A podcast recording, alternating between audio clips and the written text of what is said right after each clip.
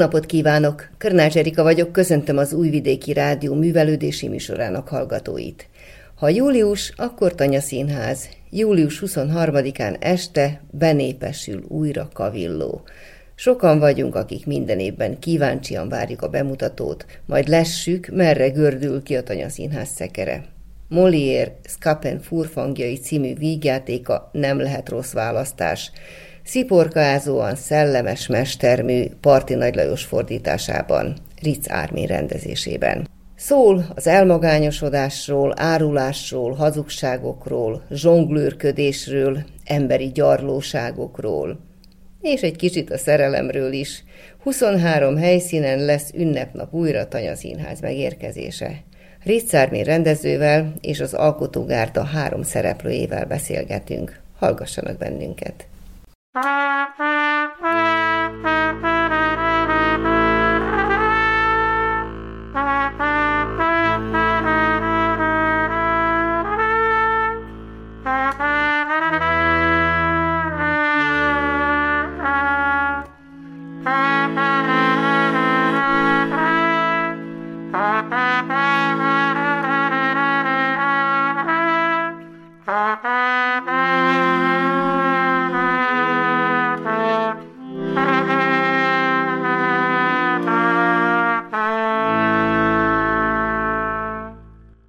Újratanya Színház, és ezt örömmel tudom jelenteni, ugyanis nagyon sok embernek kétsége volt a felől, hogy vajon tud-e folytatódni a Tanya Színház élete, turnéja.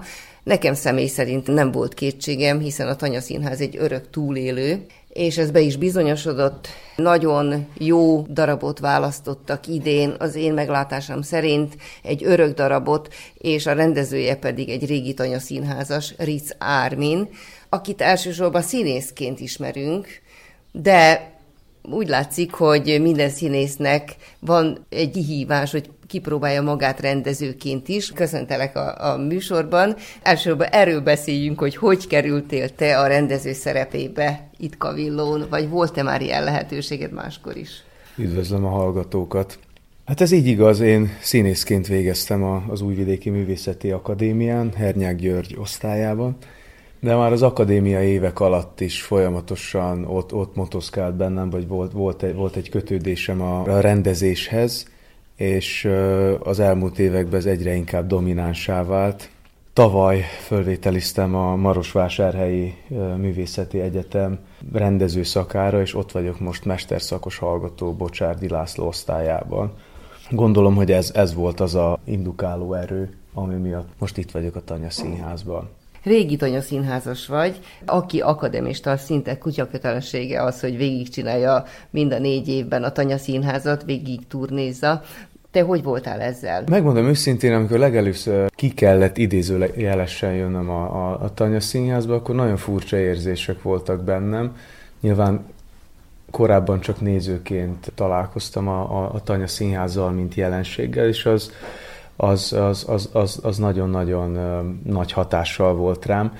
Viszont amikor először ki kellett, hogy jöjjek, így az első vizsgai időszak után, akkor nagyon-nagyon zavarban voltam, hogy tulajdonképpen az egész nyarunk elmegy.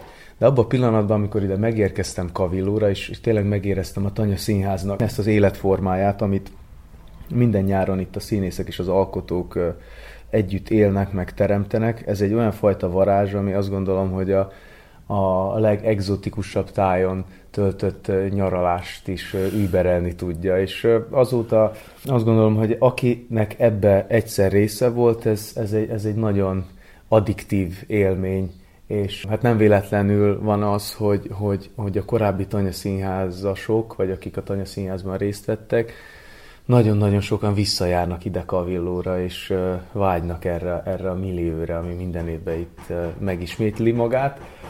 Nyilván változnak az emberek, változik valamelyest itt Kavillón is az élet, de azt gondolom, hogy az a fajta alapegység, az a fajta mag, amit itt Kavillón érezni lehet, ez konstans a kezdetek óta.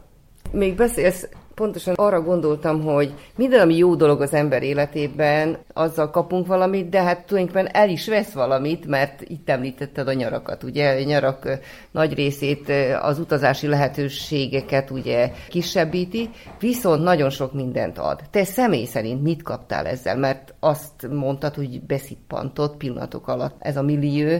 Mi az, amit egy, különösen egy fiatal, aki még akadémista, egyetemista másként kezd el látni, hogyha ide kijön? Elsősorban szakmailag nagyon izgalmas ez a dolog. Ez valahogy tényleg a, a, a színjátszásnak, vagy az érvényes színjátszásnak és az alkotásnak a, a sava borsát fogalmazza meg, a, meg az itt lét, ugyanis uh, itt uh, teljesen fölbomlik a, a, a klasszikus kőszínházi rendszer, a napi 8 óra, tehát a 10-től 2-ig, 6-tól 10-ig tartó próba folyamat, és a, a napnak minden egyes perce az előadásnak, vagy az alkotásnak van alárendelve, és azt gondolom, hogy ez, ez, ez a színháznak, illetve a színház csinálásnak ad egyfajta szentséget, tisztaságot, ami azt gondolom, hogy, hogy manapság egyre inkább aranyárba megy, hogy, hogy a figyelmünket tényleg egy olyan dolognak, egy darab dolognak szenteljük, és nem pedig osztott figyelemmel több dolgot egyszerre csinálva, belefulladva a hétköznapok forgatagába csinálunk valamit, hanem itt tényleg egy dolog létezik, és mindenki közös erővel gázol a cél felé, hogy, hogy valami, valami közös egészt, valami közös minőséget hozzunk létre. Tulajdonképpen egész lényeddel vagy itt, ugye? Ez a varázsa szerintem. Abszolút. és hát a másik dolog, hogy mindenki mindent csinál. Tehát nincs itt az a fajta munkamegosztás, besorolás, mint egy kőszínházban, hogy le vannak osztva feladatok, hanem nagyon sok mindent egymástól a különböző helyzetekben megtanultok. Itt is a, a személyes kötődést tudom fölhozni. Például évekkel ezelőtt az Ilia Proféta előadásban volt egy, egy motorom amit hetekig csinosítgattam, festettem, a legapróbb részletig komponálgattam. De tulajdonképpen ez, ez valahogy a szereformálásnak egy ilyen vizuális, megfogható, megfogható megtestesülése volt ez a kellék, és nagyon érdekes ezt évek után látni itt valahol a, az udvar végében, és nem tud nyilván az ember úgy elmenni egy ilyen tárgy mellett, mint hogyha a kőszínházban a kellék és a kezébe ad valamit, és utána azt annyi, hogy, a, hogy az elő előadás, az előadásban behozza és használódik ez a jelenet alatt. Igen, igen, a varázsról beszéltünk. Na most ezt egy jól választott darab tovább viszi. Én azt hiszem, hogy a legemlékezetesebb Tanya Színház előadások azok az előadások voltak tulajdonképpen, amelyek nagyon sok mindent akartak mondani a közönségnek, tehát minden réteg megtalálta magáét benne. Tehát akár a kétkezi munkát végző parasztember, akár az értelmiségi, akár az ínyenc kritikus, tehát mindenkinek valamilyen szinten valamit mondott. Nem olyan könnyű ilyen darabot választani, de szerintem az egyik legjobb választás a Molière. Milyen szempontok vezéreltek benneteket, amikor Molière esett a választás? Én is azt gondolom, hogy, hogy a Tanya Színháznak pontosan az adott körülményeiből adódóan van egy megkerülhetetlen formanyelve. És hát nyilván az ember, amikor neki kezd egy előadásnak, akkor két darab lehetősége van. Vagy ennek a, a formának ellenébe megy, vagy pedig ezt amennyire csak tudja, aláhúzza és erősíti ez, ezeket a jegyeket, és hát én most ez az utóbbi mellett döntöttem, amikor a Skapen furfangjai mellett voksoltam, hogy ez legyen az idei anyag. Én azt gondolom, hogy ez egy olyan fajta matéria, ami abszolút tudja ezt a, ezt, ezt a kettősséget, amiről a, az előbb beszéltél, hogy ott van benne az a fajta rétegzettség, ami hogyha kellőképpen hatékonyan dolgozunk még itt az elkövetkezendő időszakban, akkor ez, ez, ez, ez ki tud jönni és ki tud alakulni, létre tud jönni. Picit beszéljünk a darabról. Igen, sok réteg van benne. Van egy alap, és mi az, amit hozzátesz, mondjuk esetleg itt, itt a fordítót sártana megemlíteni Parti Nagy Lajos szövegét használjátok.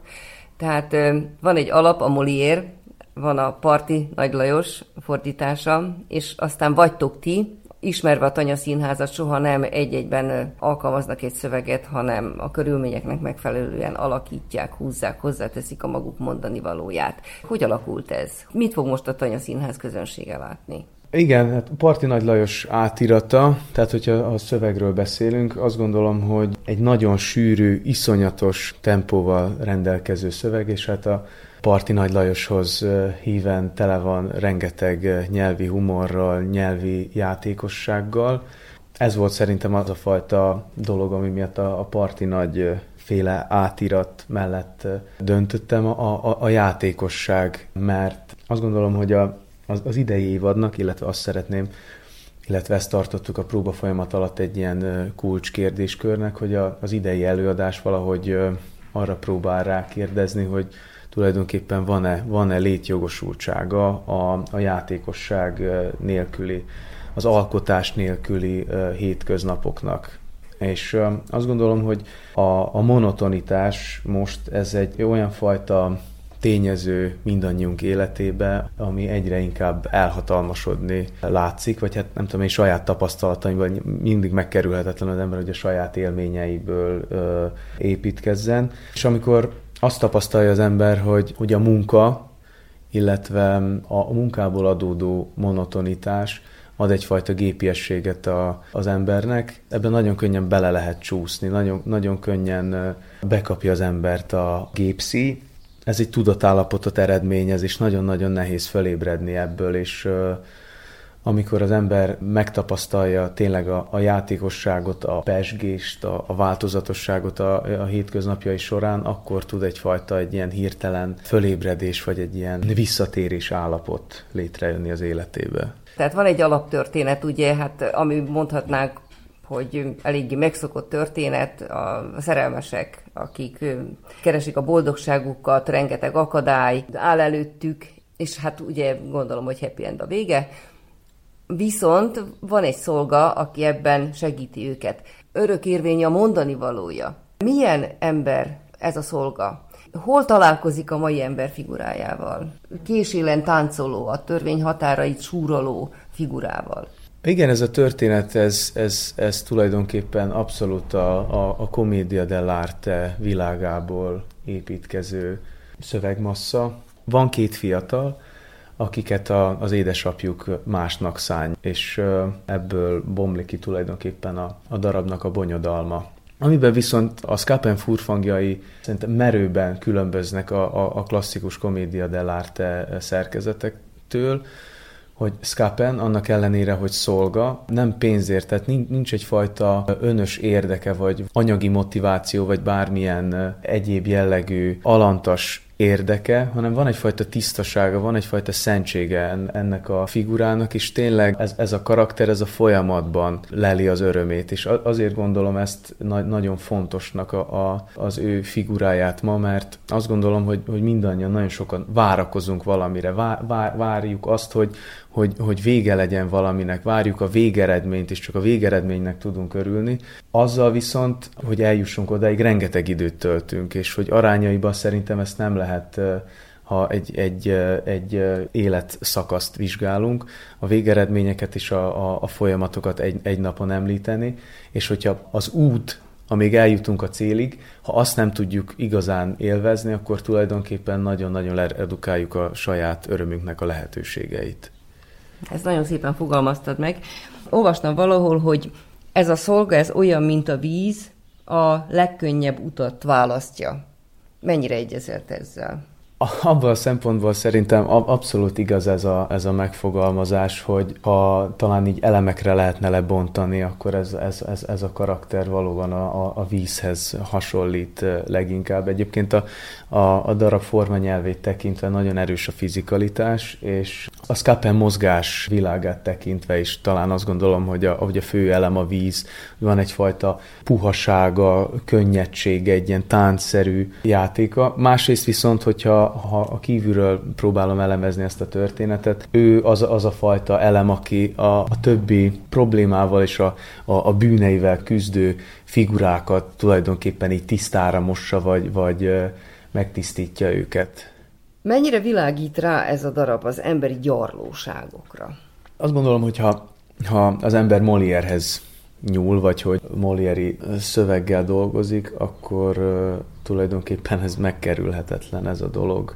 Szinte kivétel nélkül minden darabjában nagyon-nagyon húsba vágóan reflektál azokra az alapvető emberi hiányosságokra, bűnökre, amiktől azt gondolom, hogy tulajdonképpen megtisztíthatatlanok vagyunk, vagy amik folyamatos feladatot adnak mindannyiunk életébe, hogy nem tudunk beleülni csak a jóba, hanem ez egy folyamatos munkának az eredménye. Molière az emberi gyarlóságokkal, társadalmi problémákkal is foglalkozik, tehát mindent el lehet mondani, Molière is keményen kritizál. Igen, azt gondolom, hogy fontos a kritika, hogy az ember bizonyos életszakaszokba számot tudjon vetni magával, Viszont az is fontos, hogy milyen elemeire bontjuk ezeknek a mozgatóit, és azt gondolom, hogy, hogy Molière a legalapvetőbb elemekig nyúl vissza, és azt gondolom, hogy az igazán klasszikus darabok ettől tudnak működni sok-sok évvel a megírásukat követően is. Én is így gondolom. Ahhoz, hogy egy előadás létrejöjjön, nagyon sok ember munkájára van szükség. Kik azok, akik téged segítettek, akár zenei szempontból, akár a mozgás szempontjából, díszlet, jelben szempontjából? Tehát kik a munkatársaid? Olát Tamás dramaturg, vele dolgoztunk a szövegen, és folyamatosan itt az előadás alatt. Az előadás zeneszerzője Pálfi Ervin, az előadás látványvilágát pedig Puskás Zoltán csinálta. Milyen szerepe van a zenének? Mit erősít, mit támaszt alá? Ez nem egy zenés darab, de jócskán meg van tűzdelve zenei betétekkel. Ebben az előadásban a, zenének a funkciója a, az atmoszféra teremtés, hogy egyfajta hangulatot adjon a, a, az előadásnak, és egy nagyon-nagyon izgalmas és különleges zenei világot sikerült Ervinnek csinálnia ami valahol a, a dél-olasz népzenéből táplálkozik, de közben hát nagyon kortás és nagyon-nagyon illeszkedik a, a, az előadásnak a, a forma világához és atmoszférájához. Dalokra is ö, számíthatunk? Igen, vagy? két kisebb dalra, egy, egyfajta keretes szerkezetként, de erről nem uh-huh. szeretnék többet mondani. Úgy tudom, hogy az alkotók között van Rafai Ágnes is, aki ebben a helyzetben most milyen szerepet vállalt? Gigi az Újvidéki Művészeti Akadémián tanít, és a Tanya Színház mindig egy olyan sarkalatos próbatétele a friss növendékeknek, ami azt gondolom, hogy hangképzés szempontjából nagyon-nagyon megerőltető. Az idejében úgy alakult, hála Istennek, hogy ki tudott jönni a tanárnő, itt volt velünk. Egyfajta folyamatos konzultációra volt lehetőség. A színészeknek folyamatosan tudott tanácsokat adni, mert tényleg a szabadtér, a mikrofon, illetve az erősítés nélküli színpadi beszéd az nagyon-nagyon igénybe veszi az embernek a hangszálait és hangképző szerveit. Illetve az alkotók közé tartozik még Szabó Róbert képzőművész a színpadnak a, a festését, illetve a színpadon szereplő installációt csinálta. Szándékosan nem mondom, hogy mit, mert ez spoilernak számítana az előadás szempontjából. Hát én köszönöm szépen, és akkor majd elbeszélgetünk az alkotókkal is, színészekkel is a továbbiakban. Én is nagyon köszönöm.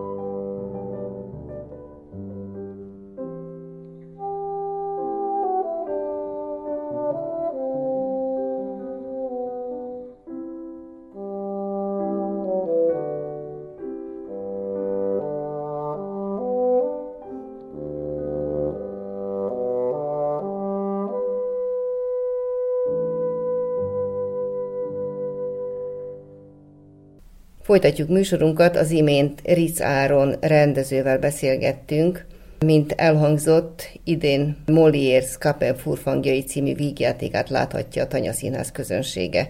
Folytatjuk a beszélgetést az alkotókkal, és a Tanya Színház idei zenéjéből is kapunk egy kis ízelítőt Pálfi Ervin jó voltából. Folytatjuk a, a beszélgetést. Dudás Dániel vagyok, és Zséron szerepét játszom. Én azt hiszem, hogy egy színésznek Tanya Színházban játszani hatalmas feladat és élmény, és Moliért játszani is hatalmas feladat és élmény. Te ezt hogy élted meg? Én nagyon beleszerettem ebbe a szövegbe már az első pillanatban. Több fordítást is olvastam, de ez a Parti Nagy Lajos fordítása, amit már csak az olvasópróbán kaptunk el, ez szerintem fenomenális.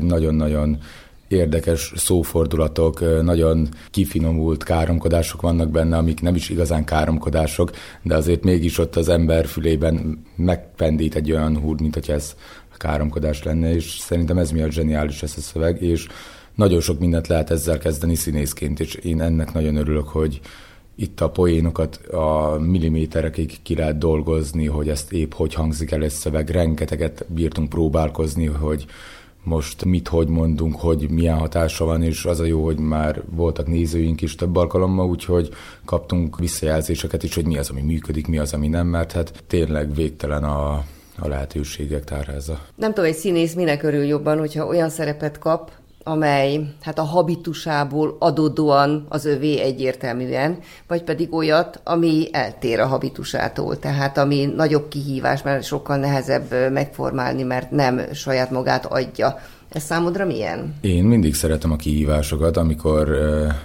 egy olyan karaktert játszom, mint például most egy apát játszom, ami hát azért nem áll közel hozzám, én még most töltöm a 24. életévemet, úgyhogy én még elég távol állok jelenleg ahhoz, hogy apa legyek, és én most nagyon örülök, bírtam egy kicsit belemenni abba, hogy milyen az, amikor egy apa szereti a fiát, milyen az, amikor egy apa, aki szereti a fiát, amúgy szigorúan viselkedik vele, és hogy miért szigorú, és hogy milyen módszereket alkalmaz az ő nevelésében. Első pillanatban ez ugye nem egy túl szimpatikus karakter, nem biztos, hogy úgy jön le, de nagyon megvan az ő igaza is ebben a történetben is.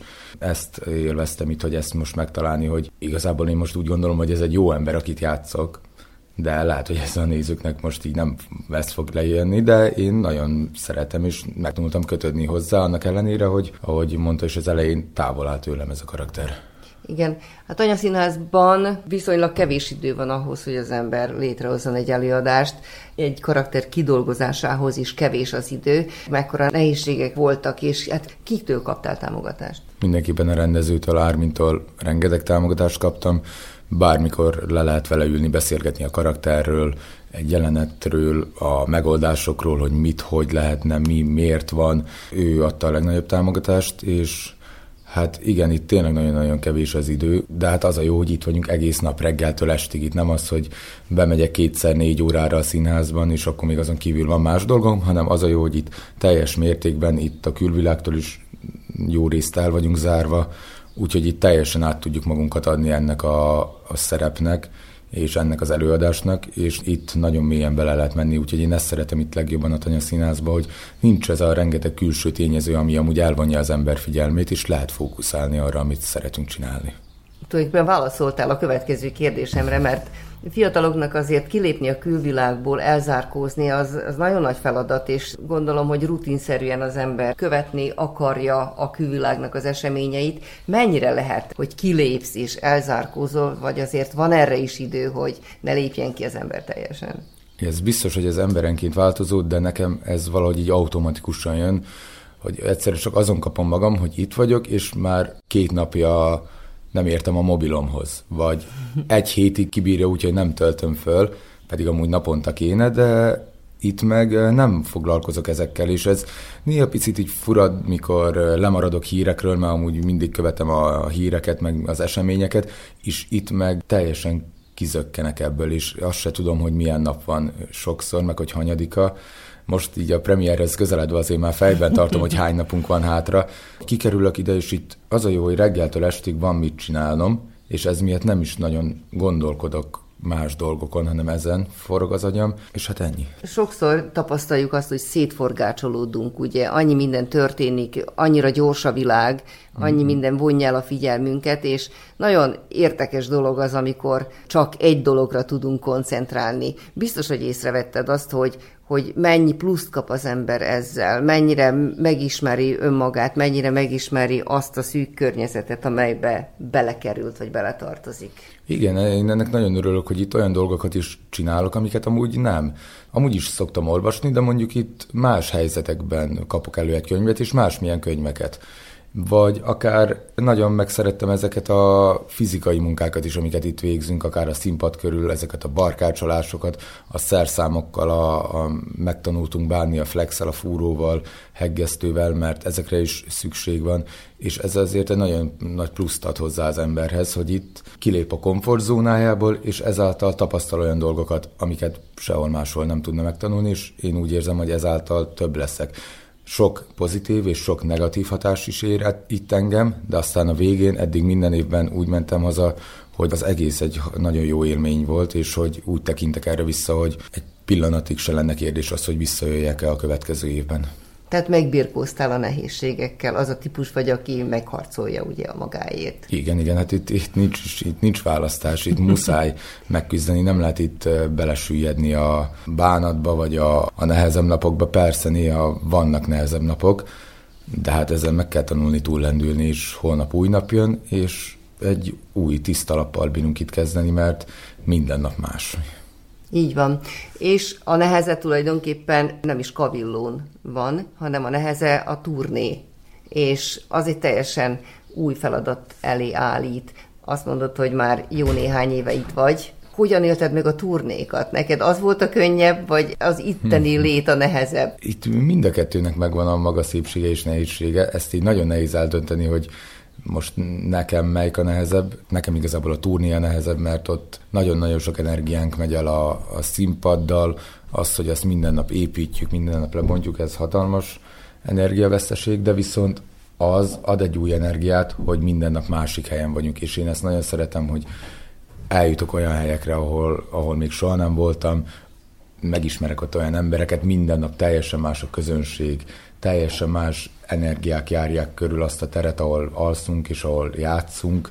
Nekem ez miatt, ez, mikor már itt vagyunk három-négy hete ezen a tanyán, akkor már beáll egy ilyen standard állapot, és ez így kizökkent, és az ad egy új energiát, egy új luftot, és Idén fogok először megpróbálkozni azzal, hogy bicajjal csináljam végig a turnét, ami egy, szintén egy ilyen hatalmas kihívás, amire nyilván senki nem kényszerít, hanem ezt így én is így magamnak állítottam ezt a kihívást, mert kíváncsi vagyok, hogy képes vagyok-e erre.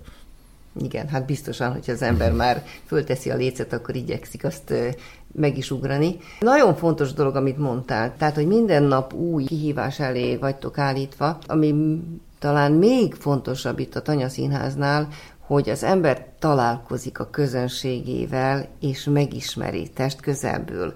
Mert azért az kőszínházban elválasztja a nézőtért a színháztól valami, tehát valami pókvonál összetartja, hogyha nagyon jók vagytok, és együtt lélegeztek a közönséggel, de itt ez a testközelség, ez egészen más. Teljesen más. Engem a kőszínházakban az mikor az újvidéki színházhoz kerültem, akkor elég fura volt az, mikor megcsináltunk egy előadást, megcsináltunk még egyet, hogy utána nem tudtam, hogy milyen az az előadás, mert hallottam én véleményeket emberektől, de azok mindig kicsit ilyen burkoltak, és úgy igazán, hogy ez most az emberek nagy részének hogy tetszik, hogy hogy mennek haza, hogy ez eszükbe jut-e, azt sose tudtam.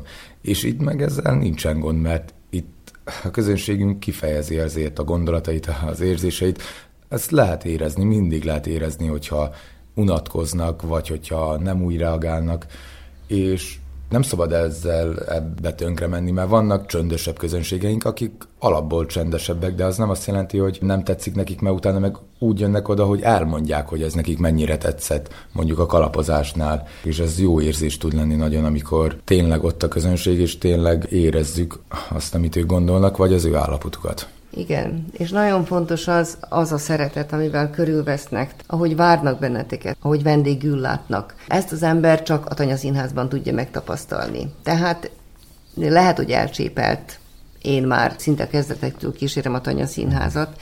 Ez egy nagy igazság, hogy a Tanya Színház a falusi embernek az egyik legnagyobb ünnep, a Tanya Színház fellépése. Én remélem, hogy ez így van még a mai napig is, és hogy ez igaz.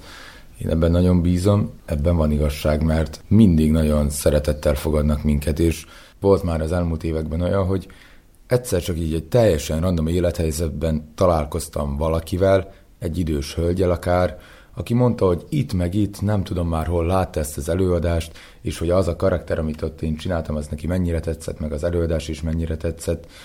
Úgyhogy én remélem, hogy az emberek szeretettel várják ezt, mert amikor odaérünk, akkor én ezt érzem, és remélem, hogy ez tényleg így van még mindig. Én tényleg ezt szeretetből csinálom. Én ezt még szeretném is csinálni, még az elkövetkező években is, hogyha lesz rá lehetőség, és szeretném, hogy minél színvonalasabb előadásokat, és minél erőteljesebb szórakoztatást, vagy akár örömet okozni az embereknek ezzel. Azt kívánom, hogy ez így legyen, és meg vagyok győződve, hogy így is lesz. Jó turnét kívánok nektek! Nagyon szépen köszönjük!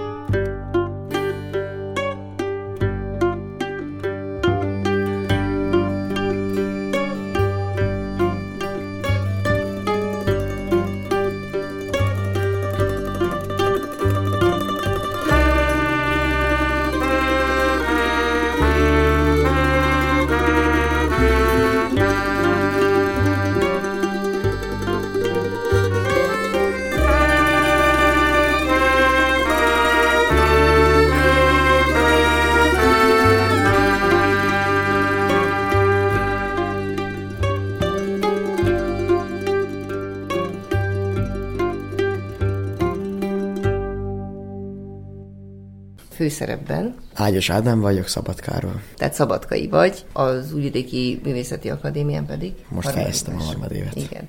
Gondolom, hogy harmadévesként te is régi tanya színházasnak mondod magad. Hanyadik éve vagy itt? Tavaly voltam először, ugye tavaly előtt nem volt a, a korona miatt. Ugye tavaly volt az első tanyaszínházas élményem a Kazimír és Karolinában, és nagyon vártam, hogy idén is visszajöjjek, mert a tavaly is egy nagyon jó élmény volt, és egy nagyon jó tapasztalatszerzés hatalmas mély vízbe kerültetek, de azért nagyon szépen helytáltatok, mindig a színésznek a legnehezebb ezekben a zavaros időkben helytállni. Viszont nagyon megörültem, amikor meghallottam, hogy Molière darabot tűzött a Tanya Színház a repertoárjára. Úgy példaként is szokták fölhozni, egy Molérben minden benne van, és minden időben megtalálhatja a rendező, a színész a, azokat az éppen aktuális problémákat, emberi gyarlóságokat, jellemvonásokat meg lehet mutatni, amelyek az adott korra jellemzőek. Tehát egy örökérvényű darabról van szó. Hát ez a szerep pedig brilliáns szerep, hatalmas lehetőséget ad egy színésznek. A makrancos hölgyben láttalak, és hát annyira egyértelmű volt, hogy a te habitusodhoz nagyon közel áll a humor, humoros szerepek. Ebben a karakterben mit látsz, és mit láttatok bele a rendezővel, és mit tudtál te magadból kihozni? Igen, nagyon jó egyébként az észrevétel, ugye nagyon sok az átfedés a kettő között, mind a kettő egy szolga. Csak ugye itt azért sokkal nagyobb a tét. Talán a, a Skapen, ugye a makranzos hölgyben a Tránit játszottam, annak a non plus ultrája. Tehát ő itt, ebben a helyzetben tényleg mindent ő old meg ő mozgatja a szálakat. Egy tipikus, intelligens szolgafigura, akitől folyamatosan a megoldást várják. Hozzám úgy érzem közel áll ez a szerepkör, huncut, furfangos. Csavaros eszű. Csavaros eszű, igen. Hát ő ki is mondja magáról, hogy ő rüheli az óvatoskodókat, nem bírja a dögunalmas dolgokat, furfangnak él. Ő kiterveli, aztán mint egy toronyóra párkányán az önhitbábúk úgy táncolnak, ahogy én fütyülök. Ezt mondja konkrétan magáról az egyik jelenetben, úgymond, mint egy árszpoétikáját. Igen, Árminnak is mondtam, hogy valaki ezt írta, hogy olyan, mint a víz, a legkönnyebb utat választja. Mindenféle eszközhöz folyamodik, legegyszerűbb a legkönnyebb utat választani, de olykor már a törvényesség határait is súrolja. Hát igen, ez is több helyen megjelenik, hogy azért jó sok dologért le lehetne csukni már az embert, de hát igazából valahogy mindig megúszza, meg tudja úgy oldani a, a helyzeteket, hogy úgy verje át ugye a gazdagokat, hogy uh, végül is jól jöjjön ki belőle. Tehát, hogyha még le is bukik, akkor is kimagyarázza, mert valahol megvan az a tenyérben mászó ság is a karakterében, tehát, hogy tényleg egy nagyon összetett karakterről beszélünk, eddig egyértelműen a legnagyobb kihívás az életemben nagy vallomás lenne, hogy elmondta, hogy benned ez meg ez megvan, ez meg ez nincs, de tulajdonképpen pozitív figura, de nagyon sok negatív emberi tulajdonság is ott van benne. Megtestesíti magát az ördögöt. Egyre több ilyen szerep talál meg, és egyébként nagyon szeretem, csak kicsit úgy érzem sokszor, hogy kezdek mellén zsebből dolgozni, mert ugye nagyon közel állnak egymáshoz ezek a karakterek, úgyhogy el kellene már különíteni őket. Nyilván ez egy, ez egy külön plusz munkát igényel. De igen, az ő gazdájának, meg a barátjának egyértelműen segít, a gazdag apák felé pedig hát elég negatív, ugye elveri, meg, meg elég durván átveri őket, meg elég csúnyán viselkedik velük. Valahol meg megvannak azok az értékek, amiket ő képvisel. Nyilván a két apa karakter szemszögéből Skapen egy antikrisztus, de hogy egyébként meg megvannak tényleg azok az értékei. Hát nem tudom, talán legjobban Jokerhez hasonlítanám a Batman univerzumból. Ugye ő is kimondja magáról, hogy ő Party. Tehát, hogy valahol Skapen is ez, ő a, a káosznak él ne legyen harmónia, ne legyen izé, hanem, hanem csak, csak lehessen csinálni, csak lehessen pörögjön, legyen munka, legyen, legyen mit csinálni folyamatosan. Igen, ezt élvezi a legjobban, hogy, hogy mozgatja a bábukat. Ugye, mint az előadásban is lesz majd egy, egy páva, bábú, ami valahol a, a Skapen figurájának a, a metaforája is egyben, és ez is egy szép hasonlat, ugye, hogy az is bábú, meg ugye a Skapen is, ahogy mozgatja ezeket a karaktereket, meg mozgatja a szálakat. Tehát akkor az ő kezében ezek a szereplők olyanok, mint a bábok? Igen, egyértelműen, egyértelműen. Persze vannak, mint ahogy mondtam az előbb is, kis lebukások, meg utána ki is derülnek dolgok, de hogy valahol meg nem jön ezekből ki rosszul. Tehát a másik, hogy a jót szolgálja tulajdonképpen, és ez menti?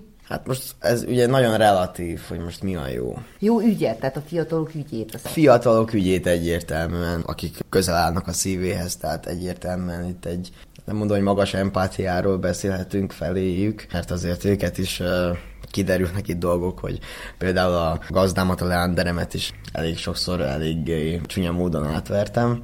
Ez egyik jelenetben, amikor sok mindent beval, mint egy jónásként, de hogy valahol igen, mindent megtesz azért, hogy beteljesüljön a gazdájának, illetve a, a barátjának, ugye az Oktáv úrnak a szerelme, de hogy valahol picit saját maga céljából. Hogyan kapcsolódik a mai világhoz ez a figura? Milyen a mai kornak a szkapenja? Ez egy örökzöld figura, tehát mindig is voltak úgymond manipulátorok, csalók, megjelenik ez akármerre a, a mindennapi életbe, ugye mi is sokszor beleesünk ezeknek az embereknek a csapdájába, sőt, sokszor saját magunkban is ezt tudatosan vagy tudattalanul meg tudjuk találni ugye a saját magunkban a Scapent. Nem milyen hatványozottan, mint ahogy a, az előadásban a figura, de elvétve én úgy gondolom, hogy, hogy mindenkiben ezért egy kicsit ott van. Félsz attól, hogy beskatujáznak? Egyelőre nem.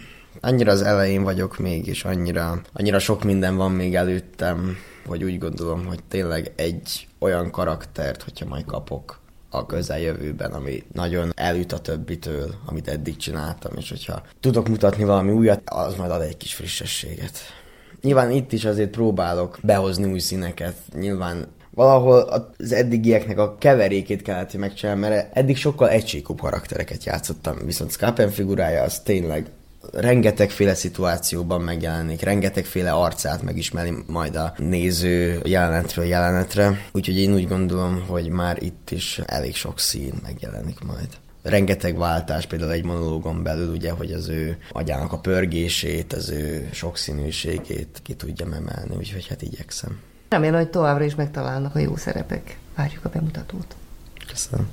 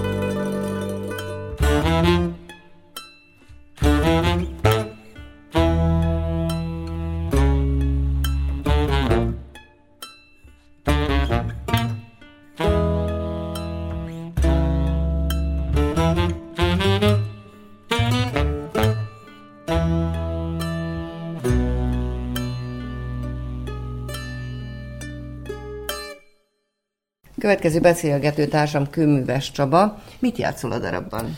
Én Oktávot játszom, Argántnak a fiát, egy, egy klasszikus, hőszerelmes figurát, aki egy kicsit elemeltebb figura. A levegőben jár, nem áll két lábbal a talajon. Nagy szerencse egy ilyen sziporkázóan, szellemes mesterműben játszani, és, és olyan darabban, amely nagy lehetőséget ad a játékra. Tehát a, a nézőt elsősorban a szerelmi történet az, ami, ami megfogja, mások viszont szeretnek belegondolni a mélyebb tartalmakba is. Na most ez a szerelmi történet nagy vonalakban miről szól? Hát ez a szerelmi történet önmagában nem tartalmaz mélyebb gondolatokat. Ez egy eszköz arra, hogy a, hogy a Scapent megismerjük, és az előadásnak a formájában is csak egy eszköz. Tehát én indítom az előadást, de nem az a, nem azon lesz a hangsúly, hanem az, hogy a Scapen hogy oldja ezt meg, ezeket a problémákat, és neki milyen a kapcsolata ezzel a misztikus pávával, ami, ami bekerül. Milyen szerep ez a te szereped? Amit el tudok mondani az összes szereplőről, azt el tudom mondani erről is, hogy nem egy realisztikus játékmód, nagyon stilizált, és nagyon erős tempót diktál az összes szerep, és ez is kifejezetten. Attól nehéz, hogy egyszerre kell egy, egy nagyon klasszikus, ismert, sémába foglalt figurát megalakítani, úgy, hogy abban legyen valami, valami egyedi. Mennyibe kihívás ez számodra? Nagyon sokan nem szeretik ezt a szót, hogy kihívás, de azért mégis megkérdezem, hiszen te még az akadémián vagy, ugye? Igen, igen, harmadéves. Harmadéves vagy. Tehát az embernek ilyenkor még nincs nagy tapasztalata. Besoroltak már valahova, érzed úgy, hogy bizonyos típusú szerepek jobban állnak neked, közelebb vannak hozzád, amelyeket könnyebb megformálni, vagy pedig még keresed az utadat? Mindkettő igaz valamennyire, tehát vannak olyan figurák, vagy olyan eszközök, amikhez szívesebben nyúlok, és gyakrabban is hoztják rám. Ezt a stílust, ezt a komédia szerű formát szeretem, meg amennyire a jegyeim vagy a tanáraimtól kapok visszhangot, jól megy. Viszont ez az előadás hatalmas kihívás, mert nagyon minimalista a forma, tehát nagyon kevés a díszlet. A szöveg is nagyon egyszerű, tehát nagyon kevés mindenre lehet támaszkodni, ami van, az a színjáték. 95%-ban mindent mit csinálunk. Talán ettől szép és ettől nehéz is, ugye, hogy, hogy szinte eszköztelenül nincsenek fogódzók, hanem van az ember, igen, igen. az emberi anyag van. Ugye? Igen, egy, egy, egy, föl lehet fogni, mint egy egy óra 7 perces koreográfiát. Minden mozdulat. Pontosabban ezt kérik tőlünk, és mi is erre törekszünk, hogy ne koreográfia legyen, hanem inkább mint egy tánc. Tehát annyira, annyira kötött formájú a, a mozdulatok. Tulajdonképpen olyan nem természetes mozdulatok, amikből élő, kommunikáló gesztusokat kell teremteni, és ezzel, ezzel kell megoldanunk minden viszonyt.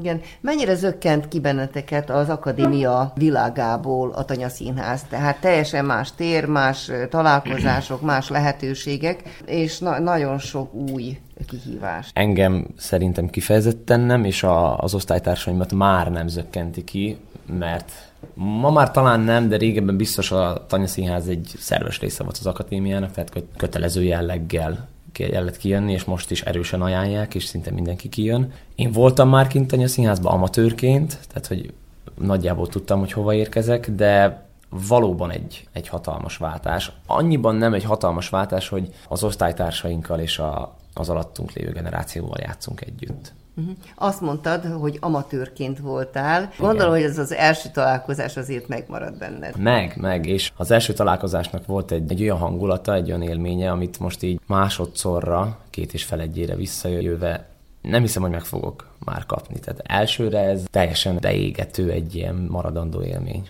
Tudnád megfogalmazni? megfogalmazni? Hát nagyon sokat számított, hogy kint volt a nővérem, és vele egy jó kapcsolatot tudtam az idő alatt kialakítani, ez nyilván egy személyesebb vonal, de másrészt akkor én amatőrként még soha nem dolgoztam profi emberekkel együtt, ami a szakmai szempontból volt egy ilyen wow, hogy hú, hát ezek akadémiára járnak, meg végeznek színházba járnak, és akkor jövök én, 16 éves vagyok, faragom a kellékeket, meg szaladgálok jobbra-balra, de alig volt szerepem, volt két szavam, fölmentem háromszor, két percre, de tulajdonképpen akkor is szívesen itt lettem volna, ha csak nézem hogy mi történik és hogy történik.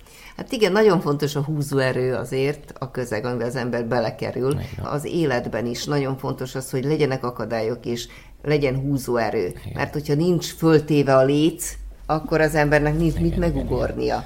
Mi a léc számodra Ú, egyébként? A léc több fronton van egy létszatanya színházban, épp ezen gondolkoztam, hogy mikor én voltam a, a kicsi, akkor is meg voltak a szabályok, meg volt a rendszer, meg volt egy, hát egy követelmény, amit, amit teljesíteni kellett. És az a, az érdekes, hogy a, az emberek azóta szinte teljesen lecserélődtek, a, a csapat, de a szabályok, a, a követelmények, a, a rendszer, a rutin az, az megmaradt, az így. Az idősebb generáció rá nem erőlteti, csak úgy fiatalabb is érzi, hogy na én is megyek, és én is úgy csinálom, mint ahogy az idősebb. Tehát, hogy ez így nagyon rövid idő alatt átszáll emberről emberre nem kell félni kimondani, hogy azért vannak példaképek, vannak emberek, akik ezt a tanyaszínházat elindították, Persze. akiknek köszönhető az, hogy ekkora hitele van még mindig a tanyaszínháznak. Vannak évek, amelyek nem annyira sikeresek, vagy nem aratnak akkora elismerést a tanyaszínház közönsége körében, de viszont a tanyaszínházat évtizedek óta nagy-nagy szeretettel várják. És amint már a műsor elején említettem, tehát ez, ez egy nagy ünnep. Tehát a karácsony, a húsvét, meg a színház, ugye? Érzitek a bőrötökön. Érezzük, persze, és éreztetve van ennek a fontossága, és főleg azért, mert egy olyan szerencsétlen helyzetben van a színház más színházakkal szembe, ahogy egy kőszínház föltesz 8-10-15 előadást a repertoárra, és azzal lefedi a, a nézőket. Hát nekünk egy szál előadásunk van, amivel megpróbálhatjuk kielégíteni a, a nézőink igényeit, ami jócskán megnehezíti a, a feladatot, mert rengeteg fajta ember fog beülni egy tanyaszínházas előadásra, és ezer helyről jönnek. Tehát nem egy, egy városnak a, a megszokott színházba járó közönsége, hanem, hanem mindenki, tényleg mindenki. Nagyon fontos, hogy mondtad, mert tulajdonképpen kijön a tanyaszínház előadását megnézni a városi néző is. Persze, persze. És annak teljesen mások az igényei ő vár mögöttes tartalmakat, ő művészi színházat akar, és van egy közönség, aki egyértelműen csak szórakozni akar, és Persze. szeretné érteni, hogy miről van szó. Tehát ezért nagyon nehéz a tanyaszínháznak, hogy minden is benne legyen, igen, ugye? Igen, igen. És én megértem a tanyaszínház próbálkozását ebből a szempontból, hogy kell mozgatni a... Tehát hogyha minden évben ugyanazt a formájú eladást, stílust, műfajt játszanánk, akkor nem lenne olyan egyértelmű a visszajelzés, hogy ez most jó vagy nem. Tehát csinálunk egy kicsit másfajta előadást, ha az nem tetszik, akkor áthúzunk a másik irányba, és addig húzzuk a másik irányba, míg arra nem kapjuk, hogy nem tetszik, akkor vissza, és hogy billegtetni kell a, az arany középúttól föl meg le a, a szintet, hanem a formát vagy a nyelvet, amit, amit választunk. Igen, nagyon nehéz a választás. Ha te rendező lennél, mit választanál? Hú, hú, ez a kérdés most nagyon berepült. Mi áll közel hozzá? Banálisan hangzik, de, de a jó, a jó dráma. Uh-huh. Tehát, hogy én nagyon szeretem a komédia dell'arte, de, de lehet, hogy nem azt választanám. Viszont a stilizált formát azt, azt megtartanám. Azért, mert a Tanya Színház ezt megköveteli, hogy nagy, nagyobb gesztusok és nagyobb érzelmek az alapvető színházi nagyításhoz még jobban rá legyenek nagyítva. Lehet, hogy úgy a jó, hogyha a keret a jó. Tehát, hogyha van egy bizonyos nyelvet és szintet használó sík, és egy másik sík, kicsit mint ebbe az előadásba, mint nálunk a páva és az egyébkénti szál, csak én többet használnám a, a másik szálat. Kicsit elemeltebb, szimbolikusabb, művészibb szálat, de... Még senki ezt, nem kért fel, ugye? Még senki nem kért fel, úgyhogy még nem is kezdtem el ezen így, így célirányosan gondolkozni. Jó, hát van még időd. Én van. elsősorban kívánok neked jó bemutatót, és hogy legyen kellemes, jó a turnétok, szép időt hozzá, és jó közönséget. Köszönjük szépen.